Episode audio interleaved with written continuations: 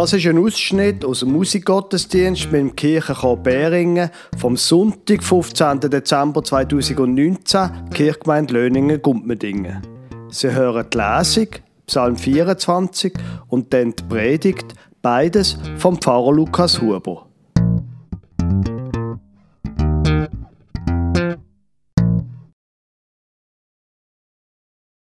Ich lese Ihnen den Psalm 24 vor. Ein Psalm Davids. Die Erde ist des Herrn und was darinnen ist, der Erdkreis und die darauf wohnen. Denn er hat ihn über den Meeren gegründet und über den Wassern bereitet. Wer darf auf des Herrn Berg gehen und wer darf stehen an seiner heiligen Stätte? Wer unschuldige Hände hat und reinen Herzens ist, wer nicht bedacht ist auf Lüge und nicht schwört zum Trug, der wird den Segen vom Herrn empfangen und Gerechtigkeit von dem Gott seines Heiles. Das ist das Geschlecht, das nach ihm fragt, das das sucht, dein Antlitz, Gott Jakobs, Selah.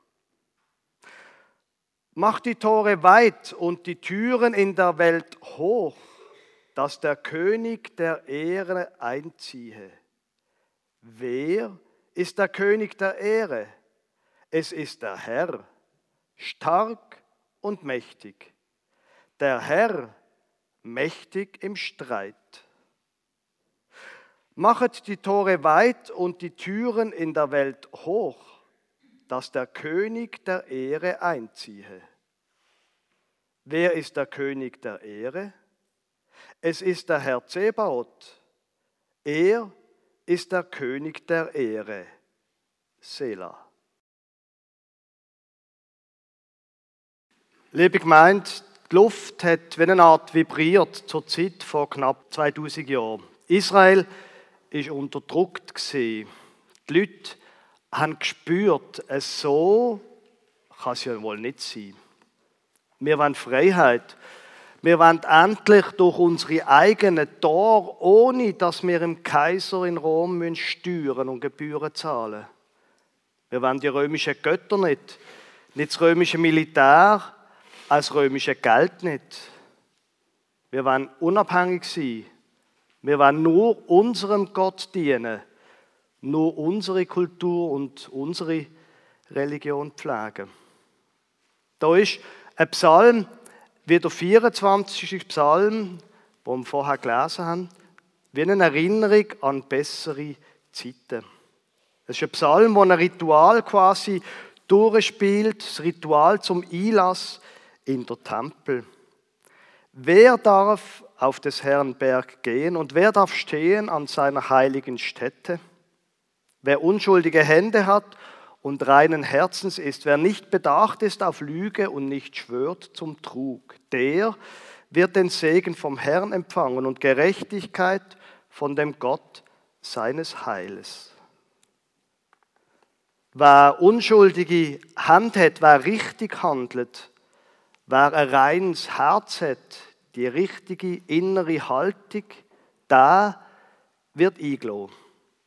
Und wenn dann quasi die Leute versammelt sind, die richtig handeln, die die richtige innere Haltung haben, wenn die dann Gottesdienst feiern, dann passiert auch der zweite Teil von dem Psalm.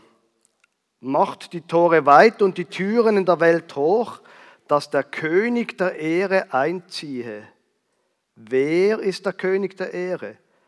Es ist der Herr, stark und mächtig der Herr mächtig im Streit. Manchmal habe ich den Eindruck, das ist auch noch das Bild, wo Menschen noch heute haben, von dem, wer zu Gott darf kommen.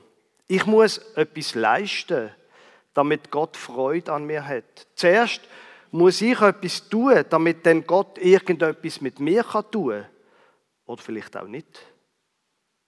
Und wenn man so denkt, ich muss zuerst leisten und dann gibt mir Gott etwas zurück, dann passiert bei nicht wenigen Menschen etwas ganz Merkwürdiges. Sie überlegen sich nochmal ihr Leben und sagen sich dann, also, ich tue religiös nicht so viel leisten. Ich glaube, dann lassen wir doch das mit Gott einfach. Das ist halt nichts für mich. Und dann erleben die Menschen tatsächlich nicht, wie Gott durch, symbolisch gesehen, ihre Tor einzieht. Und das ist schade. Zur Zeit von Jesus haben die Menschen gewusst, wir können gar nicht so Gottesdienst feiern, wie das zur Zeit von David möglich war, wie das zum Ausdruck kommt im Psalm 24. Wir haben zwar den Tempel und der Herodes hat da schön renovieren lassen, aber nebendran steht die Burg Antonia. Von dort aus haben die römischen Soldaten den Tempel gut können überwachen. Das kann doch nicht sein, haben viele Menschen gespürt. Das passt nicht zusammen. Wir können uns gar nicht so vorbereiten, dass der König vor der Ehre einzieht und Freude hätte. Vielleicht, das ist jetzt meine Vermutung, vielleicht ist das der Grund gewesen, warum vor 2000 Jahren weit weg von Jerusalem denn das Entscheidende passiert. Es passiert weit weg von der Hauptstadt, weit weg vom Tempel. Ein Engel kommt nämlich zu einer jungen Frau und er sagt, Lukas 1, Vers ab Vers 30, Fürchte dich nicht, Maria, du hast Gnade bei Gott gefunden. Siehe, du wirst schwanger werden und einen Sohn gebären. Dem sollst du den Namen Jesus geben. Der wird groß sein und Sohn des Höchsten genannt werden, und Gott der Herr wird ihm den Thron seines Vaters David geben. Und er wird König sein über das Haus Jakob in Ewigkeit, und sein Reich wird kein Ende haben. Gott macht sich auf den Weg. Er macht sich auf. Egal wie die Situation ist, egal ob ihr können alles vorbereiten dafür, dass Gott einen ehrenvollen Einzug hat, egal wie die politische Situation ist, egal wie die Situation in deinem Herz ist, ob dort alles in Ordnung ist oder nicht, er kommt zu dir. Und jetzt wird wo jetzt sagt der Engel quasi, mit dem sagt der Engel quasi, was passieren wird, wie es im Wuchenspruch vorher geheißen hat. Bereitet dem Herrn den Weg, denn siehe, der Herr kommt gewaltig. Und tatsächlich, das passiert dann auch. Anfangen tut es ganz klein. Die Maria kommt nicht raus und sie kennt die Adventsgeschichte. Maria kann es gar nicht glauben und äh, ihre Verlobte auch nicht. Aber dann, dann kommt der gleichen Maria folgende heftige Satz in der Sinn, Lukas 1, Vers 46. Und Maria sprach, meine Seele erhebt den Herrn und mein Geist freut sich Gottes, meines Heilandes. Denn er hat die Niedrigkeit seiner Magd angesehen.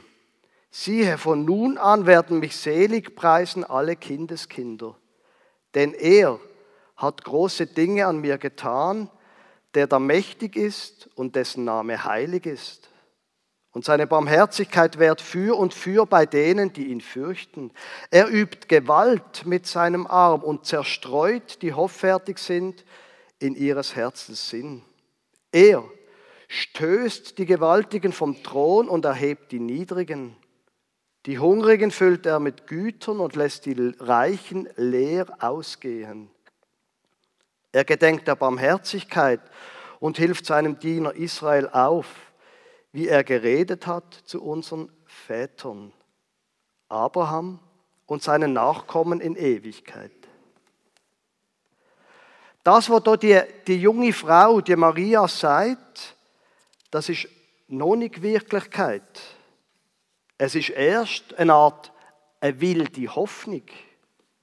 Aber die Hoffnung und die Begegnung mit Gott stärkt der Lebensmut von dem Mädchen und auch von der, der Lebensmut von ihrem jungen Verlobten.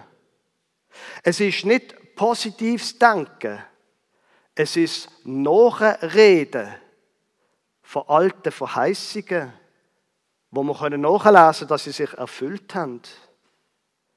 Die Maria, so zeigt es der Text aus dem Lukas-Evangelium, die Maria kennt die Geschichte von der Bibel. Sie weiß, wie es der Hannah im ersten Samuel-Buch gegangen ist, wo sie lang, lang, lang kein Kind bekommen hat. Und wie sie dann der große Prophet Samuel geboren hat. Und die junge Frau Maria weiß auch, was mit dem passiert ist und was der alles gemacht hat. Weil die Hoffnung, wo dort Rede davon ist, gegründet ist in der Geschichte, weil wahrscheinlich auch viele, die heute an dem Gott zweifeln, schon einmal irgendetwas mit der Bibel und mit Gott erlebt haben. Das ist der Grund, warum das Pfarrer noch heute über die Geschichte redet. Und das ist auch der Grund, warum der Kirchenchor noch heute singt über die Geschichte. Die Hoffnungen haben sich schon einmal bewährt. Warum sollen sie sich nicht auch heute noch bewähren? Natürlich, Tage werden noch kürzer. Wir sind noch nicht am kürzesten Tag vom Jahr angelangt. Die Finsternis ist groß, aber heb fest an der Hoffnung, dass der König von der Ehre einmal einziehen wird, so wie wir es vor der Predigt gehört haben. Halt fest an der Hoffnung. Und dann, aus andere, das, mache dich auf, werde Licht, denn dein Licht kommt, und die Herrlichkeit des Herrn geht auf über dir. Es mag noch ein bisschen dunkler werden, aber das Licht geht auf. Auf das sind wir eingeladen zu vertrauen und zuzulassen. Amen.